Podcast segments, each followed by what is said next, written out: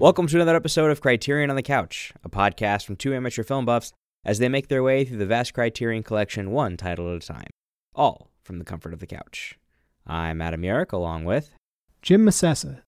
And today's episode features the Fritz Lang film M. Jim's going to take us through the official Criterion summary and specs. A simple, haunting musical phrase, whistled off screen, tells us that a young girl will be killed. Who is the murderer, pleads a nearby placard, as serial killer Hans Beckert, Peter Lorre, closes in on little Elsie Beckman. In his harrowing masterwork, M, Fritz Lang merges trenchant social commentary with chilling suspense, creating a panorama of private madness and public hysteria that to this day remains the blueprint for the psychological thriller. This movie came out in nineteen thirty-one, it's one hundred ten minutes long, the picture is black and white with a one point one nine to one aspect ratio, the audio's in German with new and improved English subtitles, and if you're following along at home, this is Criterion number thirty. So this is uh, one of my favorite films, and definitely one of the movies, if not the movie that got me into the Criterion Collection. Originally, I saw this uh, I saw this film for the first time in a film class. It was like an intro to film class, and um, I really liked it. And then I think I wrote a paper about it. I remember having to get it from the library again, and I remember grabbing the D V D version of it from the school's library, and it was the Criterion Collection. And then I was like, oh, what's the Criterion Collection? Wow. And then, you know, here we are today, all those years later. So yeah, you've been telling me about this movie since we started doing the podcast. Almost every episode, you'd say, oh, we should do M next time. And I kept putting it off. I mean, it's from nineteen thirty-one. It's in German. If you're not someone who watches has watched a lot of old movies, I think sometimes those are really hard to get into. I think we kind of talked about that a little bit with The Man Who Knew Too Much, mm-hmm. which also starred uh, Peter Lorre. And uh, was covered in Criterion on the Couch, episode number five. Go back and give that a listen. So I think that can definitely contribute to being like, eh, I don't know, was this movie really good? But I think it is. I think if you put it in context of what was happening in film in terms of technology, I mean, we were only a few years into, you know, talkies, and a lot of those films had a lot of dialogue in them at the time. So a lot of what Fritz Lang did in this film were some firsts, but also kind of setting the stage for how a lot of thrillers and murder mystery type movies were made going forward. This is probably the fifth or sixth time I've watched this movie to watch it again for, for this. So obviously, first time you watched it, what were your thoughts? So I watched it for the first time a few weeks ago. And then today I rewatched with the, it's not the director's commentary, it's the extra commentary by two German film scholars, Anton Kays and Eric Rentschler. Uh, it was pretty interesting, actually.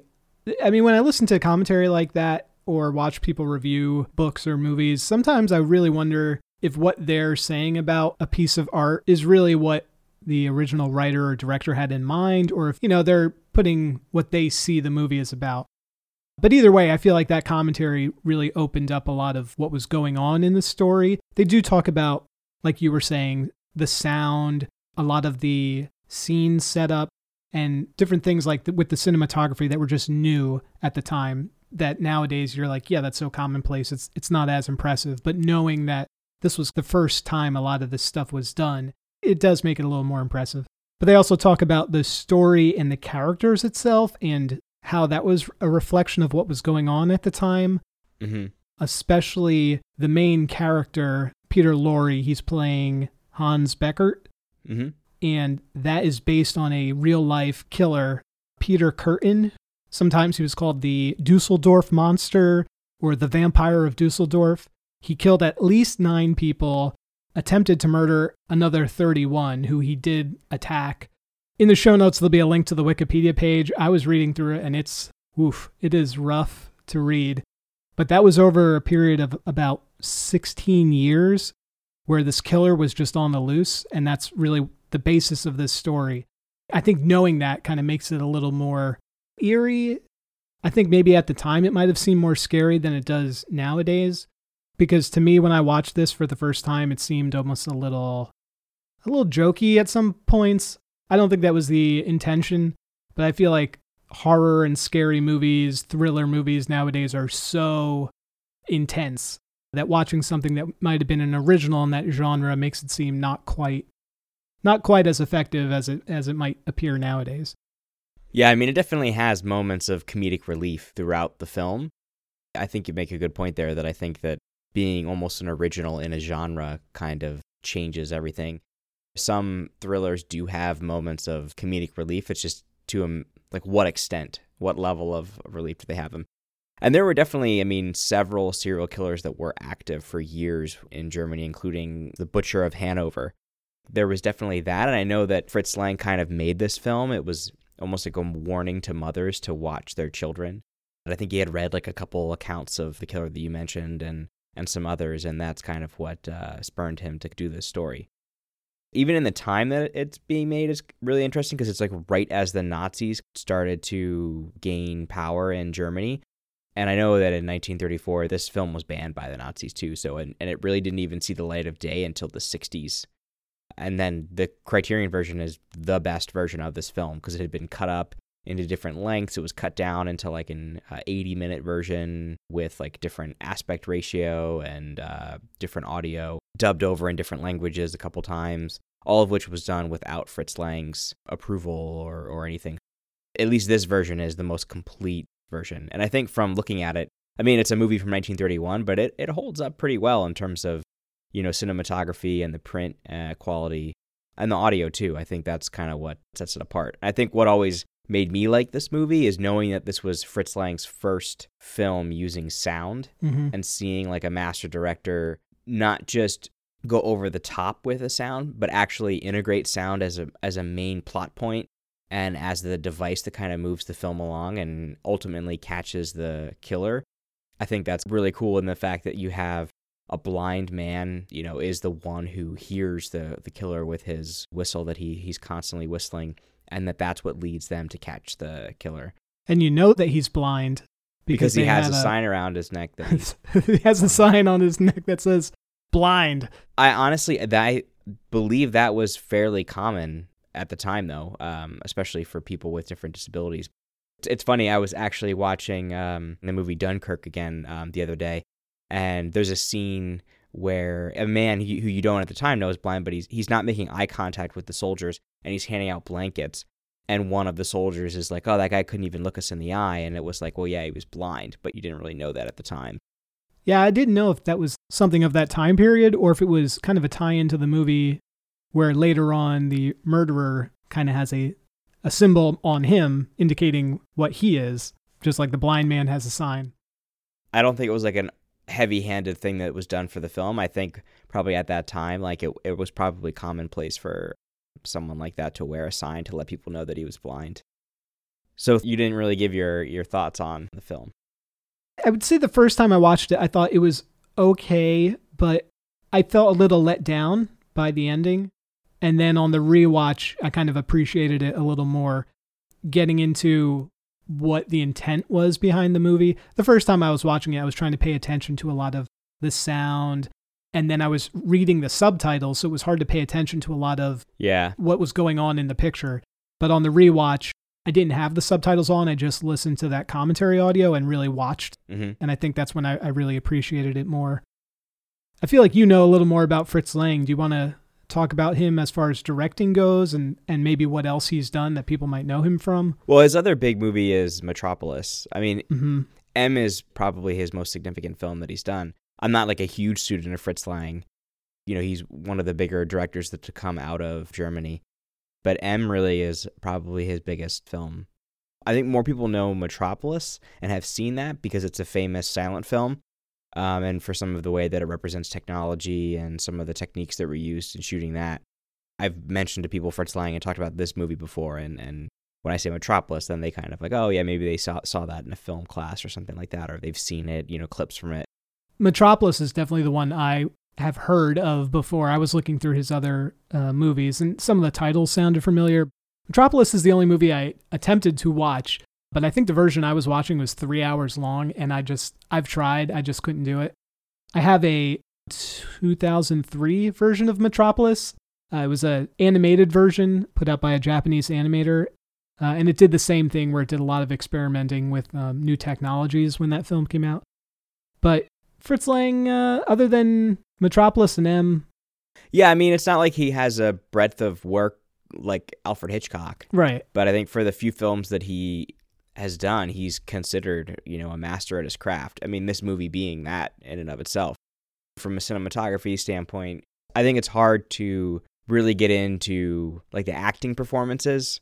I think we talked a little bit about this when we did The Man Who Knew Too Much, but judging a nineteen thirties acting performance based on the two of us who have mainly gotten our stuff from movies made in, you know, like the eighties through the two thousands, where acting is a little bit different.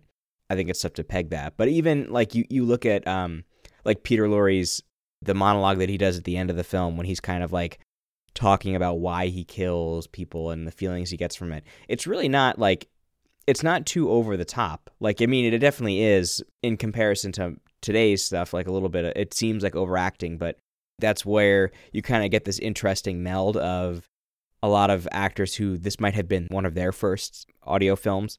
Mm-hmm. So the facial expressions, like, I think that's the other thing that he's doing here too, is there's still a little bit of the, the holdover from silent films where close-up facial expressions, body language, they're still really, really important to be able to kind of convey the story. I think you see that a lot with like the weird, long, silent takes that he has of people like sitting at a table and they like lean in and stare at the camera. Yeah. That stuff today seems like super awkward, but I imagine in a silent film, like they needed to have that kind of expression and acting to be able to convey the story as it goes along. I think that adds that like comedic relief, where it's not necessarily supposed to be funny. I'm thinking of the scene where the, towards the beginning of the film when there's the guy sitting around the table and they're like arguing over like, you're the killer or no, you're the killer. Oh yeah, yeah. And there's some like really funny facial expressions and actions. At the time, like you wouldn't have laughed at those. They weren't meant to be funny. They were just considered natural reactions. Peter Lorre's monologue towards the end, taken out of context, it might seem like overacting, but I would say in the scene it was in and in this film, it's not really overacting. It's just the style of this movie. It almost seems like you're watching a play. Yeah. Peter Lorre's face, he's making really wide eyes and big mouth. He does a lot of like hand grabbing into the air, something you would you would expect in like a Shakespearean play or, or something like that, where to your point, you might not be able to get the message from the sound. And since this was new, uh, they might have still been carrying over some of that acting from the silent films. I don't know why I didn't think this while I was watching, that the talking itself is new. Yeah. I was focused on the background sounds and the very little music that there is. But yeah, I guess the talking itself is new. And that's really well done. Again, it's in German, so I'm reading the subtitles and, and really not listening to their voices as much. But there was a lot of back and forth conversations between a few people that really just served to tell the audience what's going on. I'm thinking of, I think the police commissioner and I don't know what this other guy was. They called him Mister Secretary. I don't know what he... Yeah. They talk back and forth kind of in the beginning, which really lets us know as the audience what's happening with the police investigation. Yeah. So he's saying, you know, how overworked the police are and the clues they've been following and this. And they both know this. They're talking back and forth, so we know. Yeah. And I feel like that's new. They weren't able to do that in movies before, but that can move the plot along without having to show them doing all this investigation.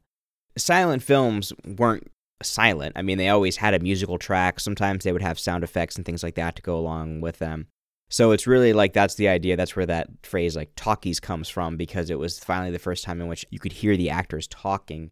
Everything you said totally makes sense. In fact, this film was really the first to use that voiceover or that narration aspect where the scene you're talking about, while that's happening, you're also seeing shots of the policemen. Right. You know, they're talking about them being overworked. You're seeing them be tired and kind of walk into the, you know, the break room or whatever, or walk out on the beat and, and they're tired. It's kind of showing them everything they're doing. And that happens a lot throughout the film. I think another good scene is when they talk about the unreliable eyewitnesses and it cuts to a scene that was happening earlier of two men giving completely contradictory eyewitness accounts, and then it cuts back to the phone conversation. Right. That type of stuff, that's also, you know, super new and was never really done before in film, and, and this was the first one to really do it. You know, I guess that all goes back to Fritz Lang as, well, he wrote and directed this, I believe. Mm-hmm. You know, that's partially the writing, but then also the directing of putting that audio on top of those scenes. I also liked, not so much with the audio, but there was a scene a little further on when I'm just going to refer to them as the criminals. They weren't really a mob, but they were organized. It was like an organization of criminals, an underground. Yeah. But it cuts back and forth between the police and the criminals that are both having very similar um, meetings and conversations about the murderer. And the audio is very similar, what they're both saying, but just the way the scene is shot and cut back and forth, they're both sitting around similar tables, the way they're situated, they're both smoking, the way the light is. Sometimes the movement of one character in the criminal section matches right up with the movement of a police officer when they cut to the police station. It's really great for a movie of that time, I think, but it really shows how both of these groups are being forced into the exact same situation and behavior mm-hmm. by the situation that's been created by this murderer. Yeah, I think that's one of the things I also like about this film. The way I've always kind of summarized it to people, and it's really just, it's a movie about a child murderer who uh, is causing so much chaos, and the police are all over the place looking for him. They keep catching all these petty thieves, so these petty thieves band together to try to catch the murderer, so they can go back to being petty thieves and pickpockets and robbers and whatever. Yeah, they do want to catch this guy because he's obviously murdering these children, but at the same time, like, what really drives them to do it is the fact that they keep getting arrested and they're sick of the cops being all over the place. Right. There's a scene, I guess a little before that, where the police, it's kind of a good shot. They show the police in a, a large line, just all walking down the road. So they're like kind of sweeping the street, literally. And then they bust a underground like hideout where there's, you know, probably like fifty or so people just hanging out, almost like a speakeasy or something like that. But it's where all the, the underground criminals hang out. And so they keep getting arrested, to your point, because the police, I think they know they're not going to find the murderer hanging out in this den with all these popular criminals, but they have to make a show of it. Mm-hmm. In the beginning of the movie, there's several different scenes where it shows how tense the town is, where the slightest wrong conversation on the street yeah. and a mob will instantly form and go after whoever they think this person might be. So like if a guy happened to speak to a child on the street, suddenly like, he's the murderer, let's get him. Or they misheard somebody say something about the murderer, and then they say, wait, did he say he's the murderer? And they instantly swarm this guy. They're just so on edge, and it's just like a powder keg waiting to explode. So the police have to do something. And it's just ruining these criminals' lives. They can't make their business happen. To your point about the scenes, you know, where they show the, the tense aspect, I think that's one of the great parts about this film. What Fritz Lang does really, really well is building that tension and kind of showing in multiple ways how everyone is on edge, and really gives you the background as to like why these thieves are going after what they're doing. Like that guy who just tries to, the little girl asks him like what time it is. And he just tells her the time, and that's it. And he gets accosted and like almost beat up because, right. you know, everyone thinks that he's the murderer. And I think, like I said, the scene earlier with the guys around the table and they're accusing each other of being the murderers, and just really sets it that it's not just the police who are worried about this, that just every citizen is kind of on alert trying to find out who the killer is. Which actually brings up kind of like a point where later in the film, when they eventually, when one of the guys eventually sees this guy with the girl, the store clerk and a couple of the other random citizens don't say anything or think that it's suspicious that this guy is with this girl. Mm-hmm. Just kind of a, one thing that was kind of like, eh, like I feel like, you know, based on previous scenes, that like I'm surprised he has the ability to even talk to a girl without getting, you know, assaulted. Yeah. But anyway, I mean, it is what leads the one of the thieves to notice it and kind of call it out. After, of course, the blind guy is hearing the whistling. I think that's kind of what's, you know, what's really cool about this film is that it's not just about visually seeing what's going on, that it's it's that audio that brings it home. Right. One other scene, I don't really know if you'd categorize this under directing or cinematography. I'm leaning a little more towards directing. Right when the criminal organization is kind of deciding like, hey, we need to we need to catch this guy, they enlist, I guess, the homeless of the city, because the homeless are kind of organized too. Uh-huh. So they have their own group. So the criminals kind of hire the homeless because they know they're going to be on every street corner already and nobody's going to be paying attention to them. So they have like a big lineup in one of their underground dens where the homeless people are coming in, and they're each getting assigned different sections to cover. So there's a shot. You're outside of this den, I guess out on some like sub street level. And you're looking through a glass window, and you can see this line of people leading up to a desk, and the camera comes in, it like tracks in through the window, which is a glass window, and now you're inside the building, and then it follows the line of people up to the front desk. Mm-hmm. In a current movie, either the window or that whole wall would have just been C G or a post effect. It's not really there, so the camera could just pass through it easily. On the rewatch, they actually called it out on the commentary. If you watch that scene, right when the camera's getting up to the glass, the glass actually slides out of the way. Yeah. And then the camera goes through.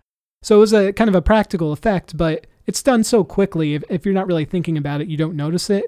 It's a pretty long shot, and it's just a great shot that I feel like for that time period, that was probably a very interesting technique that somebody else may not have thought of.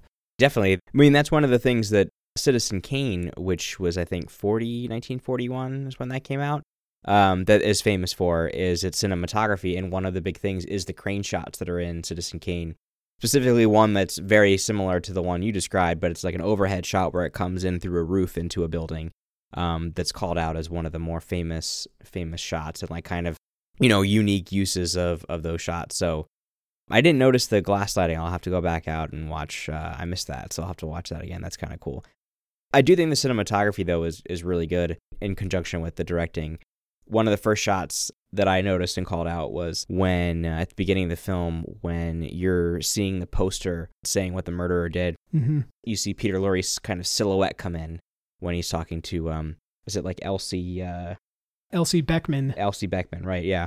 That kind of that silhouette kind of like over top of what, you know, if we if it was in English, it would be clearly saying like that this was the murder, you know, describing what the murder had been done. So I thought that was kind of a cool, uh, a, you know, kind of a cool shot. And then, of course, having the him whistling um, the, uh, what was the song called? In the Hall of the Mountain King? Yeah, yeah, Hall of the Mountain King, yeah.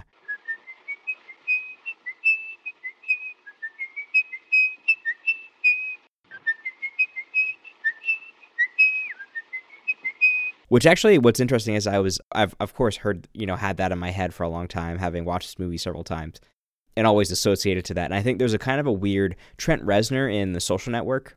Uh, you know, he did the did the soundtrack for that film, and he did a version of that. Like he kind of, you know, you could probably huh. put a clip of it in right here.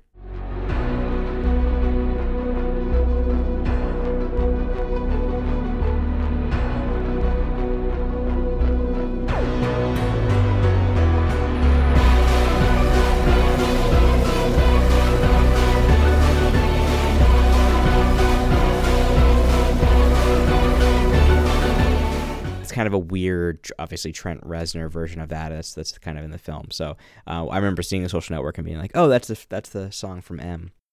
Yeah, and in um, Kill Bill. Oh right, yeah, it's in that too. It's not in the Hall of the Mountain King, but it's it's the same. You know, the killer. I think it's Daryl Hannah's character is always like whistling when she's walking down the halls, getting ready. Oh, I thought the song was in Kill Bill. Oh, okay, maybe not. Maybe I'm thinking of something. I think else. In Kill Bill, it's like. Do do do do do do do do do do do do do do do do do.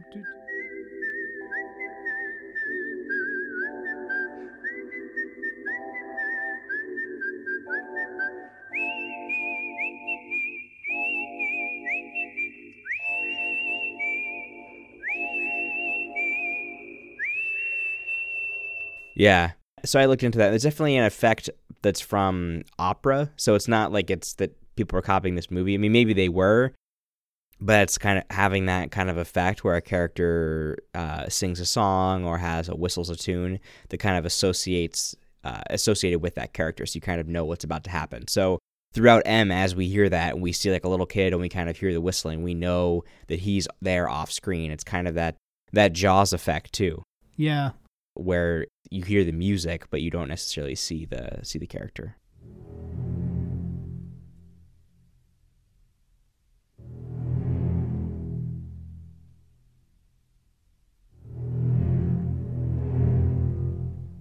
In Hereditary, that just came out last year, I think, there's a, a character who has that sound, who she makes that like a noise in the back of her throat. You just know, like, if you hear that and she's not on screen, like, she's lurking somewhere in the corner. Oh, weird. The cinematography, the cinematographer, I would say, is Fritz Arno Wagner.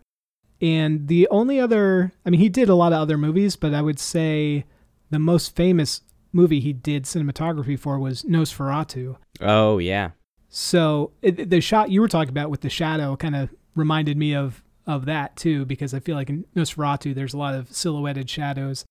But in the scene you mentioned, it actually goes right from that silhouette on the poster to a shot of Elsie's mother in the kitchen, and she's kind of hunched over in the same shape as that silhouetted shadow.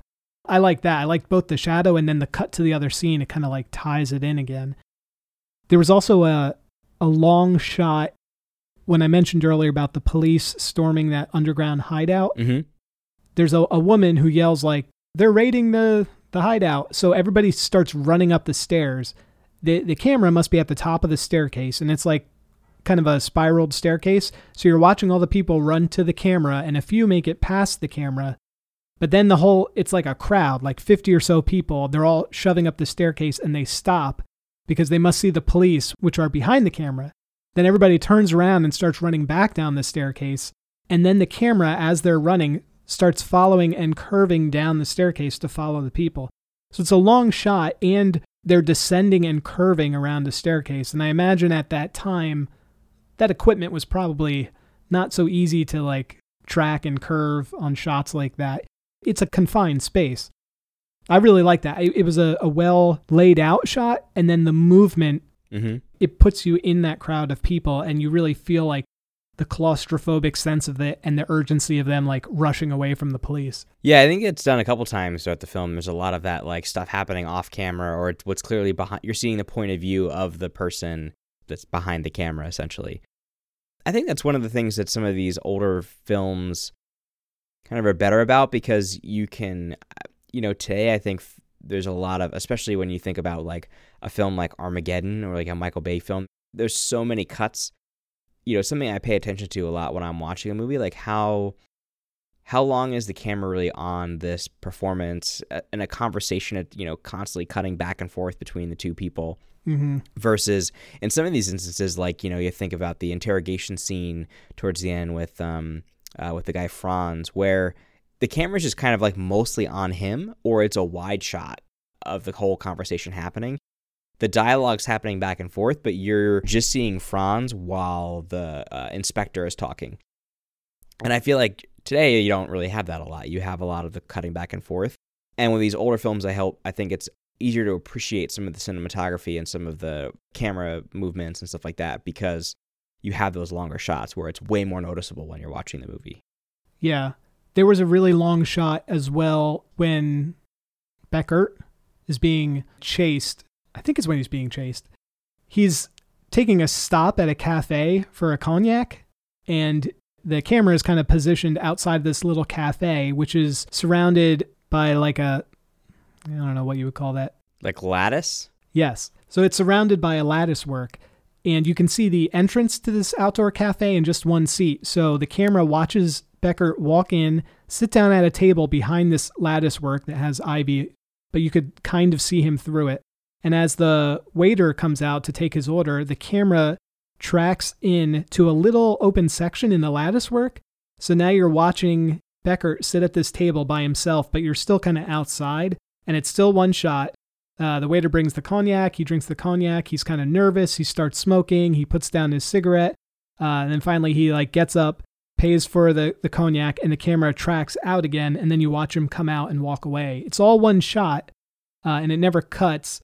And there are two people talking for a little bit, but you're not going back and forth. But just the way that was laid out and planned, you're following the camera, but you're almost like a voyeur, like watching what's going on. You know he's the bad guy at this point, and you're peering in through this lattice work. Mm-hmm. It was a really good shot. I, I like that shot. One other really great shot is almost at the very end of the movie. The criminals have caught Beckert, and he's brought down into this like underground, I don't know what that even is. It's like under the streets somewhere. And they kind of throw him down the stairs, and he turns around, and there's just this long pan. Yeah, that was good. And you can see that the whole underground is just full of people, silent, and they're all just staring at him. And that's all of the criminals, the beggars, like all of those people that were tracking him, not the police. Yep. Just waiting to put him on trial. This unofficial trial. That part bothered me the first time I watched it. On the second viewing, I appreciated it more. This unofficial trial followed up by a very brief legitimate trial in the court, and how the criminals actually find him guilty. But the court system seems more like, well, he's mentally unstable, and the grieving mothers are there, but they don't necessarily find him guilty. His future is undeterminate at that point. Right. But if the criminals had gotten their way, they would have killed him on the spot. I do think that's an interesting part of the film, not that they have that they have a trial, but they also, another one of the criminals kind of plays his defense attorney and actually tries to articulate, like, what's going on. Right. And not to mention the fact that they're actually listening to what he's saying. They're not just sitting there waiting for him to get done talking, because both his defense attorney kind of calls out his idea of he feels like compulsion to do this. That means he's innocent because, you know, he can't necessarily control his actions because he's compelled to do this. And also that he get that the guy kind of the guy with the um, like the bowler hat on and the cane, uh, who's kind of leading the the proceedings. He himself has, like, on the run from like three or four, um, you know, uh, right. things of manslaughter. So it's just kind of funny that the guy himself's potentially like a murderer, but it, you know, I, I get it comes down to that idea that he's not a child murderer. I think that's just kind of what's super interesting about it is you have these different. Well, you have two criminals who are one who's kind of like the head of this organized thing, and you have this other guy who's clearly like insane. That's one thing that's maybe not played up enough, that when you think about it and you, you think through things that happen in the film, like the letter that he writes to the police. Mm-hmm. So he writes a letter to the police and then he writes a letter to the press, which gets published. But they actually, one of the things that's left out when it's he's kind of first, you know, reading what the letter says is that, like, you know, he's like, he's going to do it again. And I thought that was kind of really twisted, that he's like, oh, you know, um, I'm not done yet, and he's going to uh, just kind of like, oh yeah, you'll you'll see all this when it when it kind of shapes out. I thought that was kind of odd that he writes that letter, but then he at the end of the movie he's like, oh, I feel compelled to do this. I forget about it.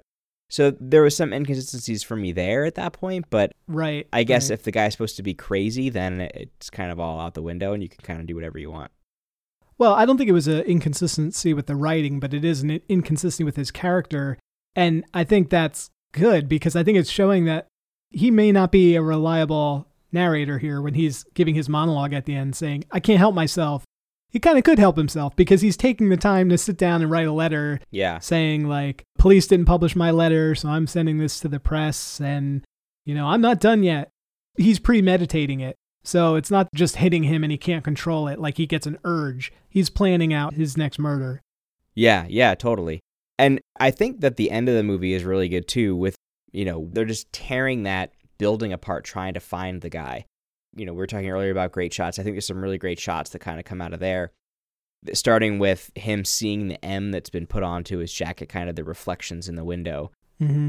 And throughout the movie, Fritz Lang has, you know, uses reflections. It happens many times when characters are kind of like looking in the windows, uh, specifically the murderer. He's looking in the mirror and he's kind of like doing his thing with his mouth, kind of making a frown. And right.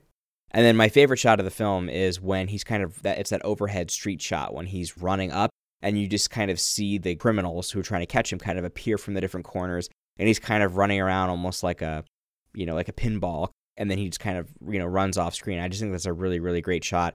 All done with no sound whatsoever. No, there's no no real music. There really isn't any music in this. I don't think there's any music in this film at all. Maybe at the beginning and the end, but there's no score that I can think of that really had an impact. In the uh, music section, uh, Adolf Jensen is listed as sound, and Paul Falkenberg is listed as sound editor. And those are really your two sound credits. And uh, interestingly, Paul Falkenberg, who is the sound editor, also did sound for Vampyr, Vampire, V A M P Y R, which is uh, came out in nineteen thirty-two, and that's also in the Criterion Collection. I own that. Hmm. I haven't watched it yet, but maybe we'll do that in the future sometime. Yeah, I think that's it. Not having music is an interesting thing, too, because a film, probably if the film was made even maybe like fifteen years later, would have some sort of orchestral music to it, which definitely changes the dynamic. I think just as well as Fritz Lang uses sound in this movie, he also uses silence really effectively. Yeah. And I think that's one of the things he's known for in this movie is, and I one of the things that I think I, I liked about it was that the silence is used so well that that's what really helps you notice the sound, this like the sound effects that are used. Because early in the film, you have the little kids kind of doing their little singing the song or whatever, playing outside, and you have the woman kind of walking up the stairs, carrying the laundry basket, trying to get into the house. And there's Foley effects, which are like the footsteps and the the knocking on the door. All those things exist, but then you have a scene like when they're doing the raid, and you have all those police, like, you know, there's... Yeah, yeah. It's completely silent. There's no pitter-patter of, like, people's footsteps, people running. And when there's that big whistle that happens, it kind of, like, jolts you when you're watching the movie. And I think that's really done well. And one spot that I really like is when they're uh, searching the building and the, the cops come.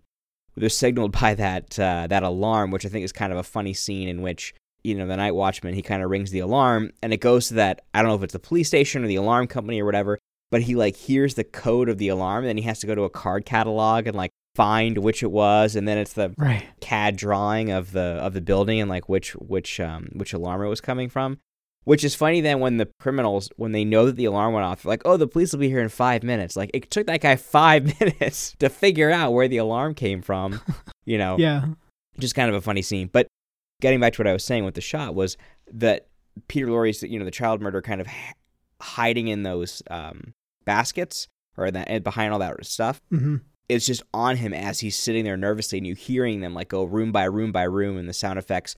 And then kind of that, like, huge spotlight, the flashlight that comes on him, um, you know, when they catch him. And actually, I, I had read that Peter Lorre normally was a comedic actor. This was really one of his first, if not his first, dramatic role.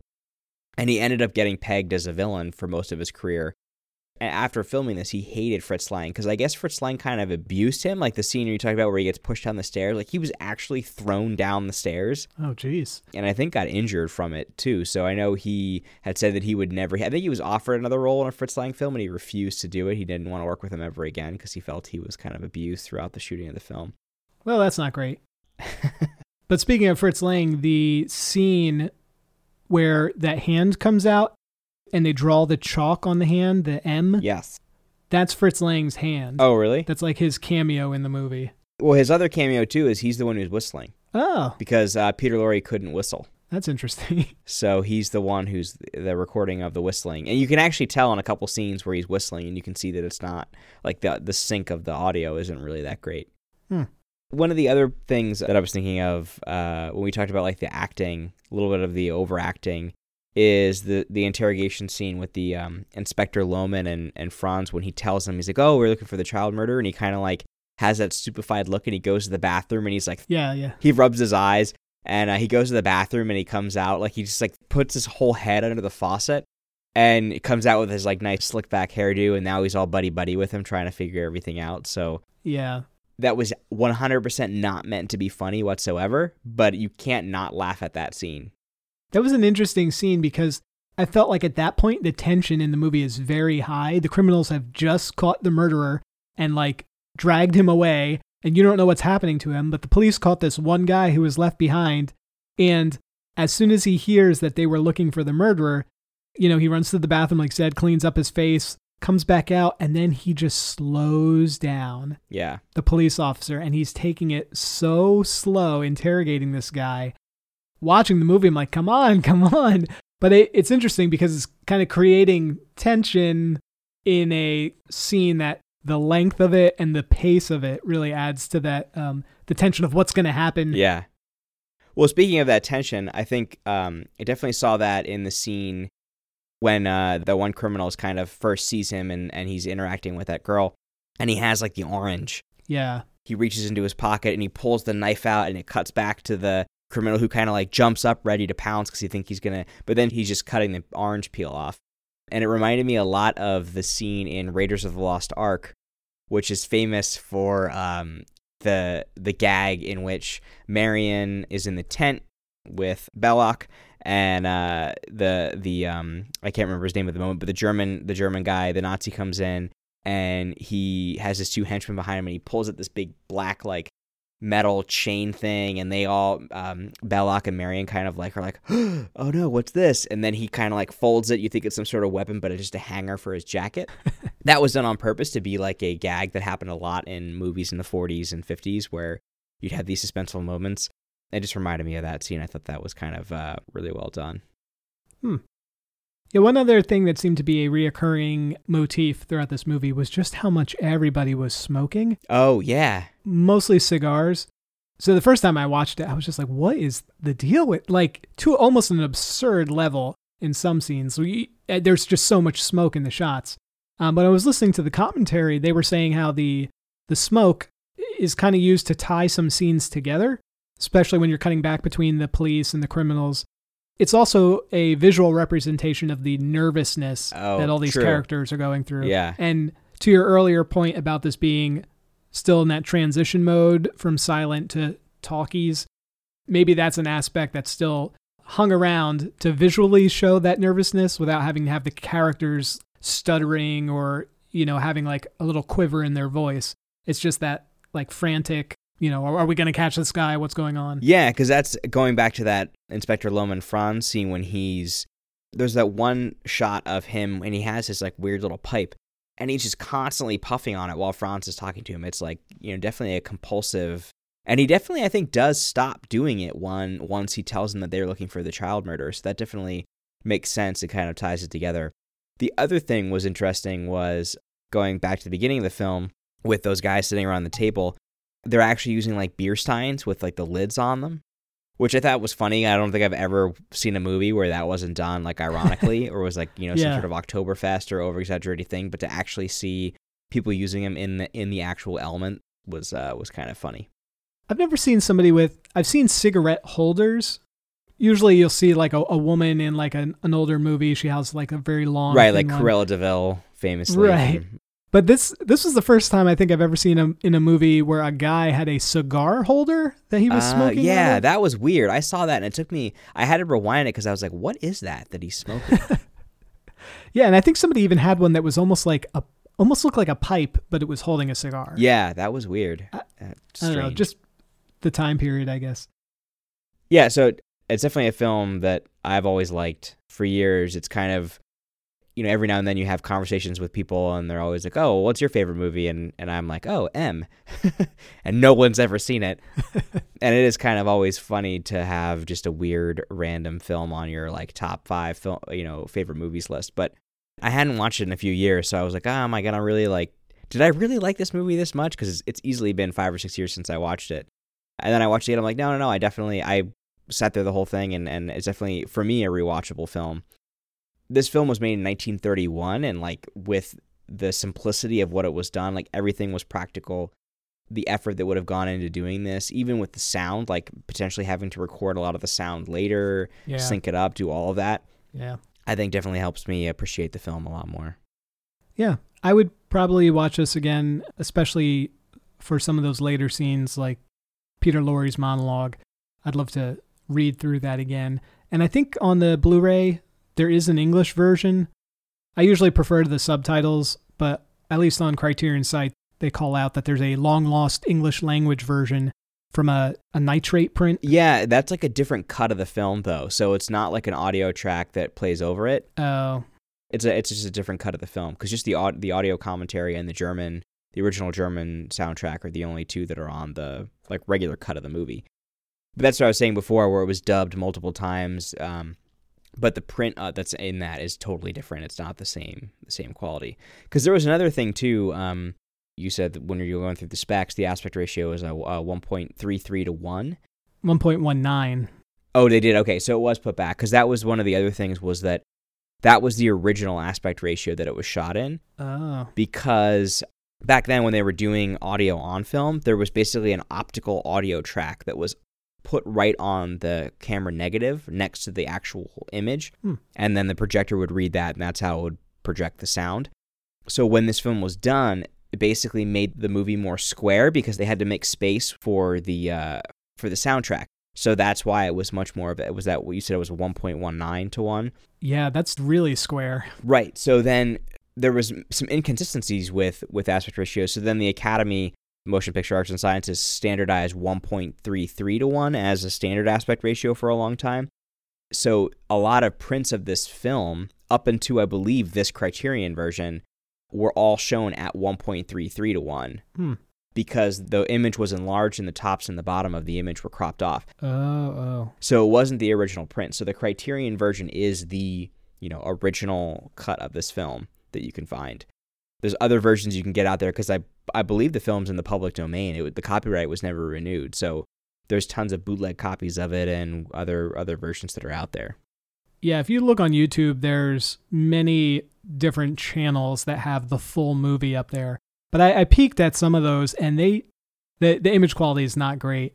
There was one where I, I saw like a visible line up towards the top, and I think what you're saying now about how it was cut probably accounts for what was going on in that image. Yeah, what I had read, there was a lot of, there were copies of copies of copies, and then that's kind of what was being put out on D V D or V H S. I think even the very first video release of the film in the sixties was a copy of a copy of a copy that was put on and, and released on like home video. But yeah, I mean, overall, great film. I think it's one of the most significant films that we've talked about so far in terms of film history.